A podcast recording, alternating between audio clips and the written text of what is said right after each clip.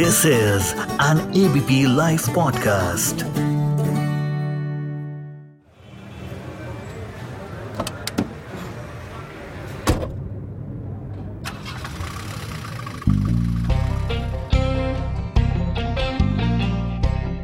दोस्तों, एक बार फिर आपका स्वागत है एबीपी पॉडकास्ट में कार में पत्रकार इस सीरीज़ में आज एक और ऐसी शख्सियत आपके पास है, जिसकी आवाज़ जब आप सुनेंगे, जिसकी बातें जब आप सुनेंगे तो चेहरे पे मुस्कुराहट होगी, आपके जहन में बहुत सारे गीत गूंज रहे होंगे और आपका मन करेगा कि वो लगातार आपके साथ कुछ ना कुछ गाते रहें। बातें तो करेंगे करेंगे, गाते भी रहें।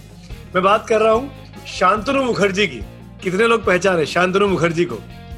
आप शायद, मैं उनको सारे सारे सस्पेंस हटा देता हूँ।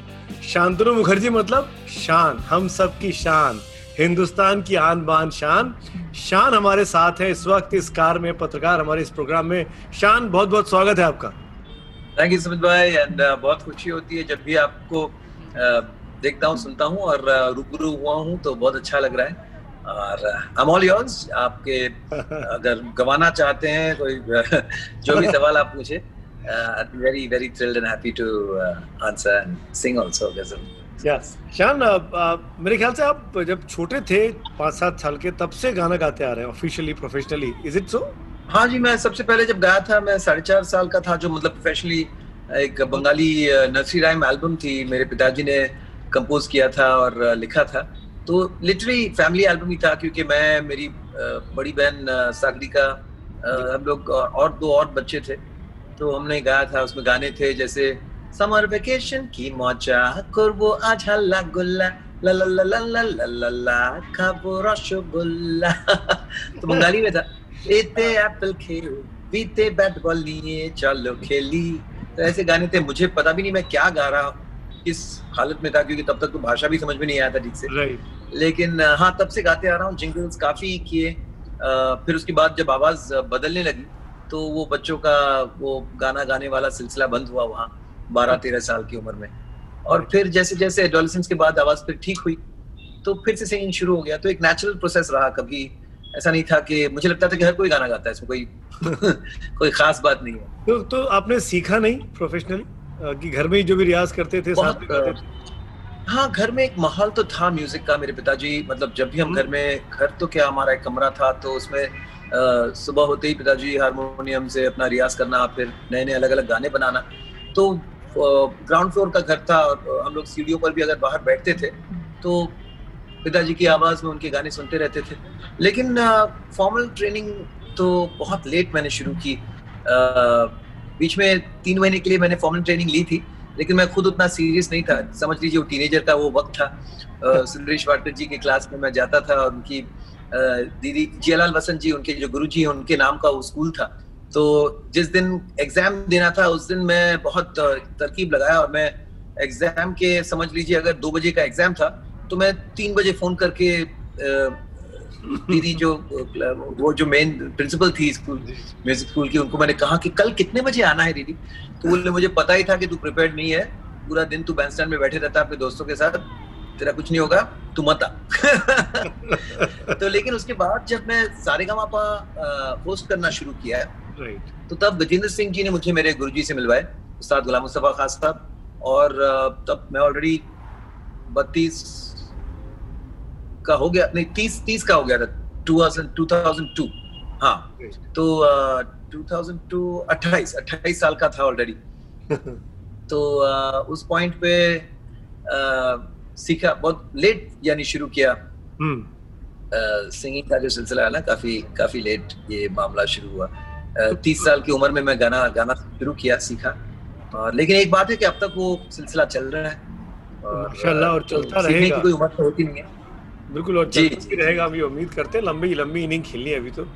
आ, मैं बिल्कुल बिल्कुल और बहुत ज़रूरी है। अगर आपको लंबी इनिंग खेलनी है तो तैयारी हमें हमेशा रहनी चाहिए। अच्छा ये बताइए पहले आपने हिंदी फ़िल्म में गीत गाया कि पहले आपने बांग्ला फ़िल्म में गीत गाया? फिल्मी गीत पहला कौन सा गाया? नहीं पहले तो पॉप इंडी पॉप से शुरू हुई हाँ। गाने का सिलसिला। और पहले हिंदी फ़िल्म में गाना गाया सबसे पहला वही मुसु मुसु हासी देव न लाए लाए मुसु मुसु हासी देव। तो विशाल ददलानी तब ये एक ही फ़िल्म थी जहाँ वो सोलो कंपोजर काम किए और उनके दोनों गाने मैंने गाए। वो पहली बार जब हम मिले। ये दोनों उसी फ़िल्म में थी प्यार में कभी कभी उसके बाद से फिर विशाल और शिखर का टीम बना और of course the rest history लेकिन मैंने वो दोनों गाने गाए विशाल के लिए और वो उनके शुरुआती दो गाने हैं। नहीं तो ये एक लाइन में काम नहीं चलेगा थोड़ा सा और बनता है। वो पहली बार। मेरा favourite song all time favourite बिल्कुल बिल्कुल ये 1999 में ये गाना आया था। तो इस गाने को भी ये गाना बाय इटसेल्फ अडल्ट हो चुका है। मतलब 21 साल का हो गया है। वो पहली बार जब हम मिले हाथों में हाथ, जब हम चले, हो गया ये दीवाना। होता है प्यार क्या इसने जाना? तेरी आँखों में जन्नत बसा के चला। तेरी जुल्फों की छाओ में चलता चला तेरे नैनों से चैन तेरे लब से खुशी।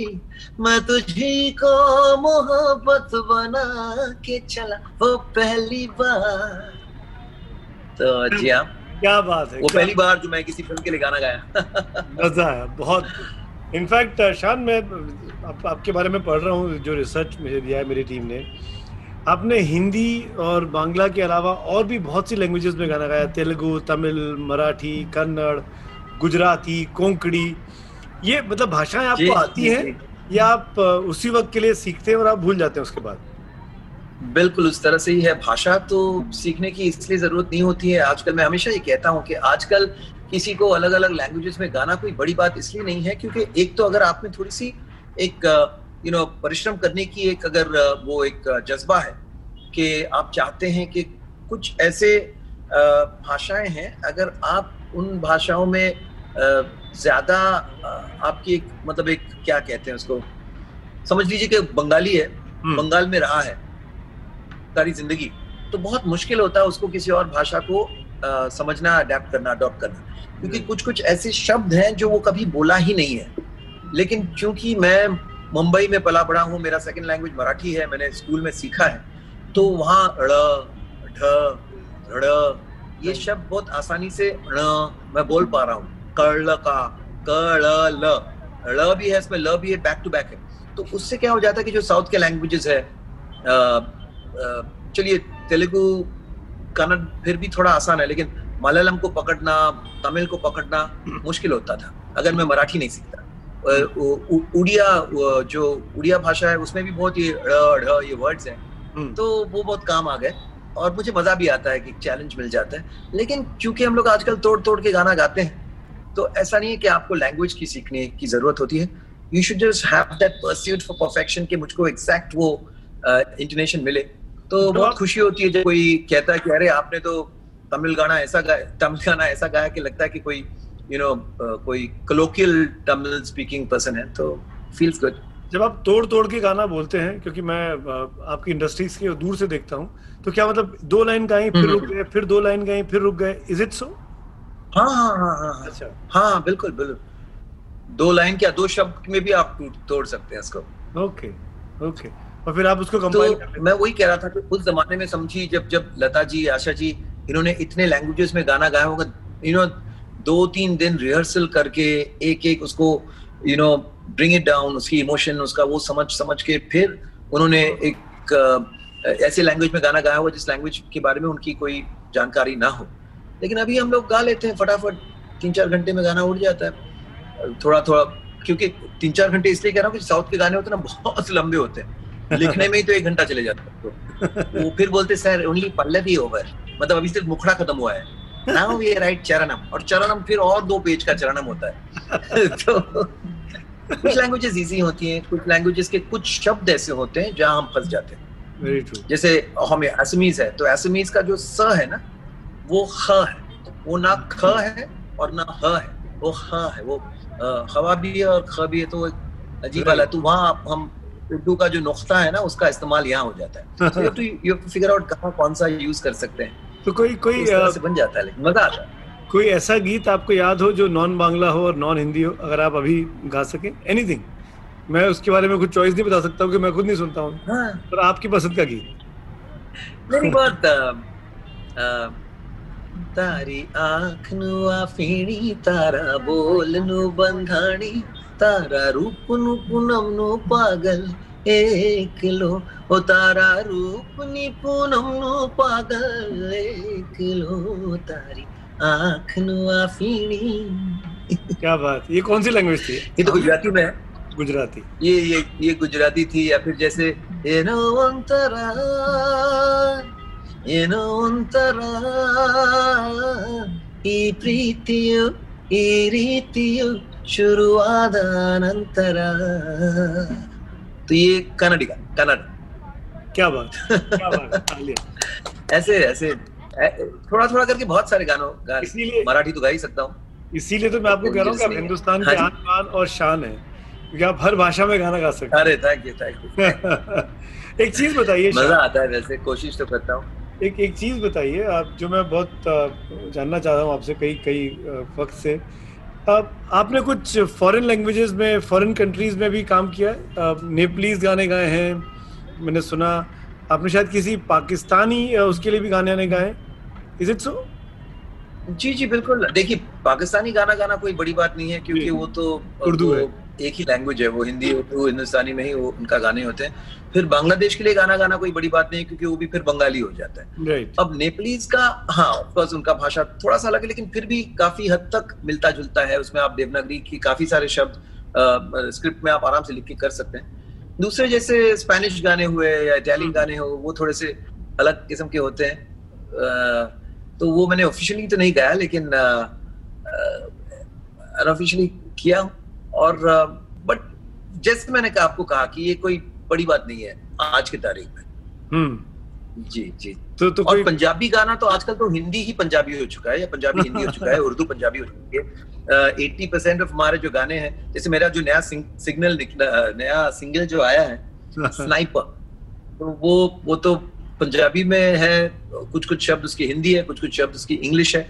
तो ये नई लैंग्वेज मैंने इजाद की है पिंग्लिश जिसमें मैंने इजाद नहीं की है ये तो आजकल के गाने ऐसे ही होते हैं मतलब पिंग्लिश पंजाबी मतलब पंजाबी हिंदी इंग्लिश ओके तीनों मिलाकर आजकल का ये राष्ट्रभाषा आजकल पिंग्लिश है तो इंग्लिश में कुछ हो जाइए इंग्लिश में कुछ सुनाइए प्लीज हाँ यही था ना देखिए देखिए यूं ना कवा दिल ਨੂੰ ਐਡਿਕਸ਼ਨ ਤੇਰਾ ਸਭ ਤੋਂ ਜ਼ਿਆਦਾ ਕੁੜੀਏ ਅਟਰੈਕਸ਼ਨ ਤੇਰਾ ਜਦੋਂ ਫੈਸ਼ਨ ਕਰਕੇ ਨਿਕਲੇ ਤਾਂ ਬਣ ਜਾਏ ਬ੍ਰੇਕਿੰਗ ਨਿਊਜ਼ ਜੇ ਤੂੰ ਵਿੰਕ ਤੂੰ ਕਰਦੀ ਐ ਤਾਂ ਉੜ ਜਾਂਦੇ ਫਿਊਜ਼ ਅੱਖ ਤੇਰੀ ਸਨਾਈਪਰ ਆ ਆ ਚਲਾਵੇ ਸਿੱਧਾ ਗੋਲੀ ਉਹ ਆ ਕਰੇਗੀ ਮੇਰਾ ਮਰਡਰ तो पहले क्यों ना बोली हुआ हुआ तो इसमें जितना हिंदी है उतना पंजाबी उतना इंग्लिश है तो ये इंग्लिश हो गया ये अच्छा गाना है बहुत अच्छा गाना है ये तो मतलब इजीली जबान पे चढ़ने वाला गाना लोगों को याद रहेगा ये गीत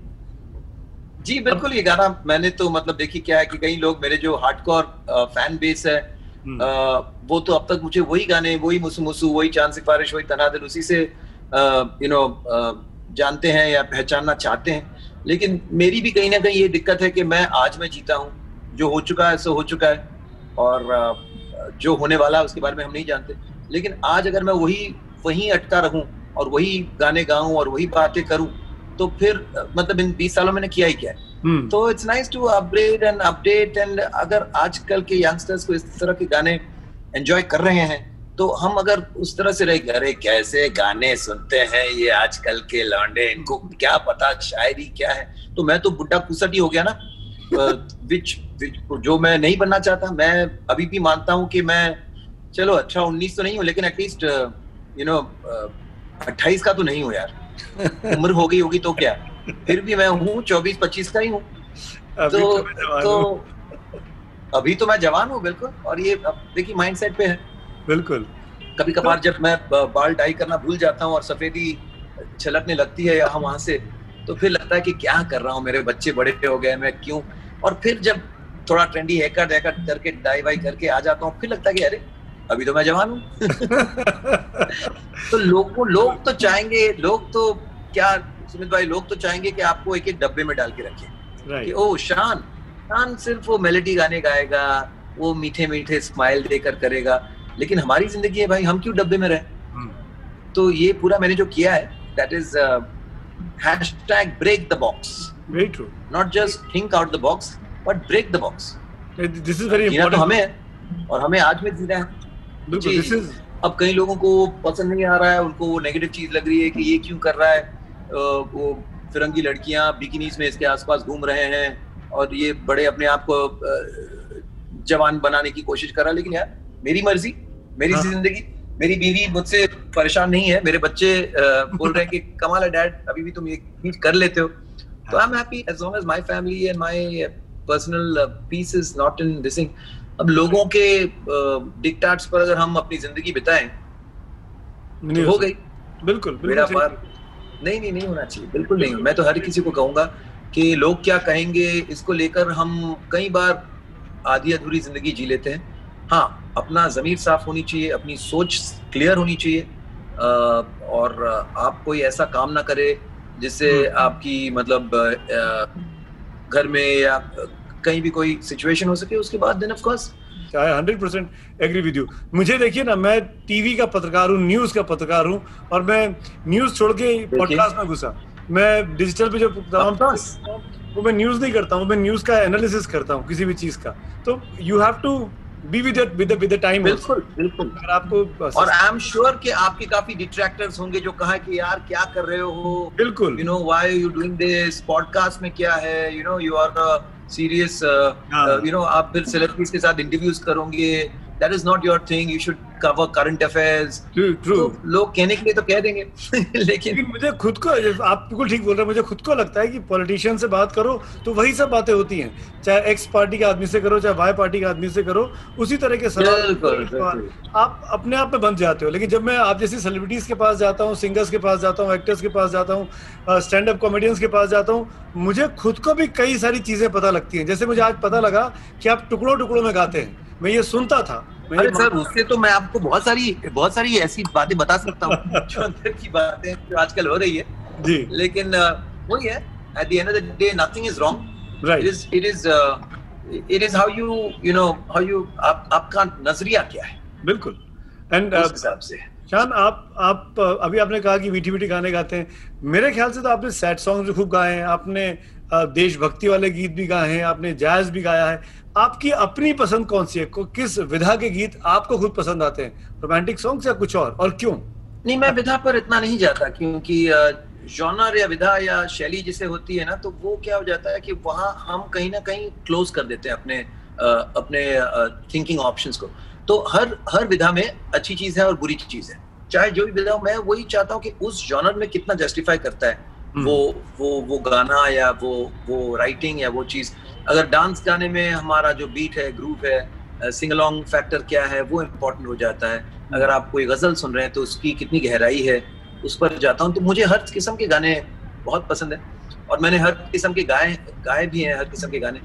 हाँ मुझे एज ए लिसनर अगर आप पूछे तो एज ए लिसनर मुझे uh, जिन गानों में एक सही मिलन हो ना द राइट मैरिज कि हम्म। में वो जो और नयापन उसमें कुछ ओरिजिनलिटी हो जो मैंने पहले मुझे नहीं मिली हो हम्म, तो वो मुझे अच्छा उसके बाद वो चाहे रैप गाना हो या फिर ईडीएम गाना हो अगर उसमें कुछ नयापन मिले तो मज़ा आ जाए। तो वो मुझे ज़्यादातर मिलता है जब अच्छी शायरी और अच्छे म्यूज़िक का एक मिलन हो तो वो मज़ा आ जाता है। तो तो इसी बात पे आपका अपना खुद का फेवरेट सॉन्ग जो आपको खुद का अपना गाना सबसे अच्छा लगता है? एनीवन सुनना चाहूँगा मैं। दिल चाहता है शो का। मुझे वो फ़िल्में याद आ रही हैं सारी पुरानी। आप आप बताइए ना कोई कोई गाना मैं आपके लिए दिल, ज़रूर दिल- चाहता मैं आपके कई सारे दिल चाहता है इसका गाना। हम्म, जिसे ढूंढता हूँ मैं हर कहीं जो कहीं मुझे मिली ही नहीं। जिसे मेरे प्यार पर हो यकीन वो लड़की है कहाँ? वो एक स्टेप भी है उसमें साथ। हाँ, जिसे सिर्फ़ मुझसे ही प्यार हो जो ये कहने को भी तैयार हो सुनो तुम ही मेरे दिलदार हो वो लड़की है कहाँ? लेकिन मैं एक बात बताना चाहता हूँ कि इस गाने के वक्त काफ़ी फंसा था सर क्योंकि उस जमाने में या उस वक्त तोड़ तोड़ के गाने की जो जो अभी जो बात बनी है तभी नहीं थी।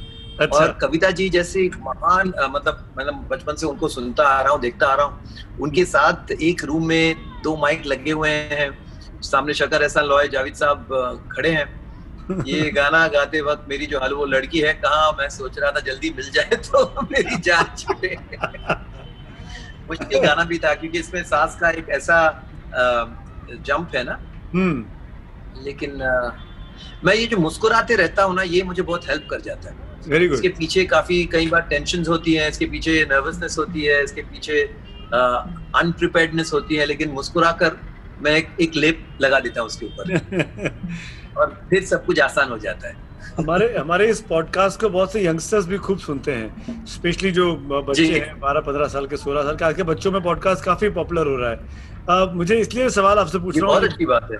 ये भूमिका मैं इसलिए बना रहा हूँ कि आपने द क्रॉनिकल्स ऑफ़ नार्निया में भी गाना गाया था। जी जी, जी जी वो ब्रेक कैसे मिला? हाँ? सुनाइए मतलब उनके लिए स्पेशली है ये।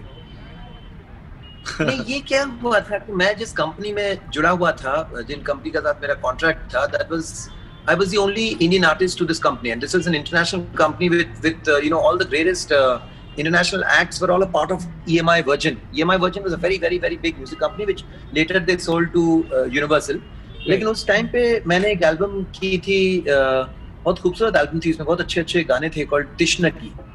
ये रंजीत बाराट साहब ने इसको प्रोड्यूस किया था। और बहुत अहेड ऑफ़ इट्स टाइम आप कह सकते हैं इसके गाने इसका म्यूज़िक इसकी पूरा जो यू नो डिज़ाइन प्रोडक्शन तो उसमें मैंने एक गाना लिखा था which was a very serious song I wrote this song basically on global warming उस टाइम पे ग्लोबल वार्मिंग का एक इशू था जो बहुत यू नो हॉट इशू था। Right. और मैंने गाना बनाया था कि ये जहाँ चलता रहा हम देखते रहे। अपनी अपनी रोटियाँ हम सेकते रहे। मजबूर से, अनजान से, मुँह मोड़ के, अंजाम से, बेशर्म सी, ये ज़िंदगी कुछ दूर जी ली। यही अंत की शुरुआत है, ये रात भी खैरात है। तेरे उस जन्नत कि हम तो जनाजा ले चले इस बार के बरसातों में तू अपने यूनी हाथों से फिर नया एक जहाँ सोच ले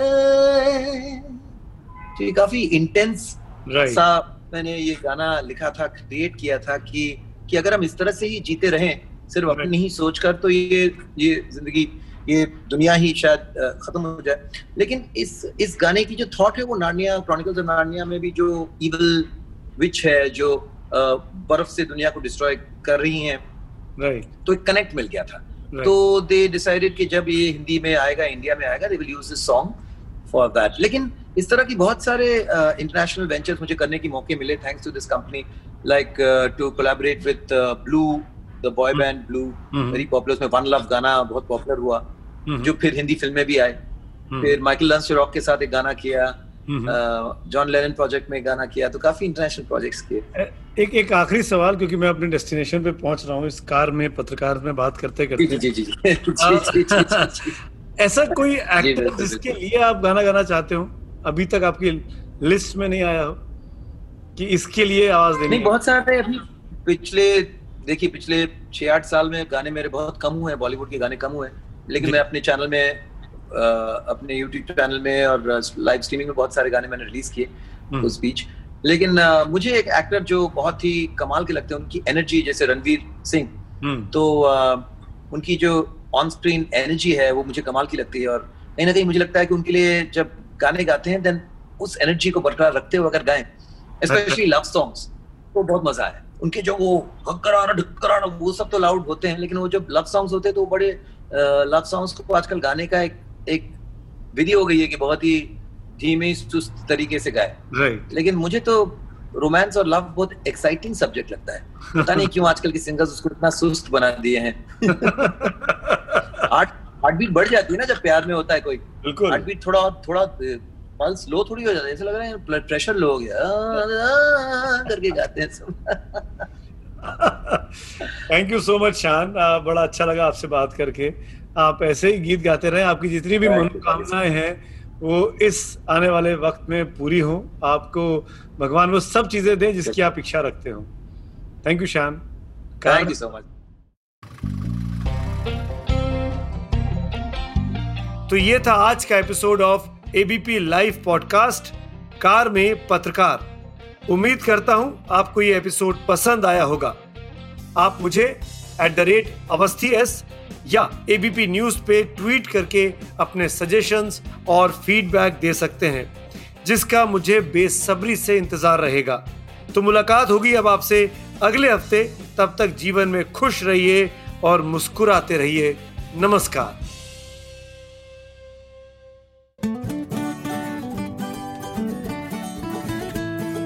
This is an ABP Live podcast.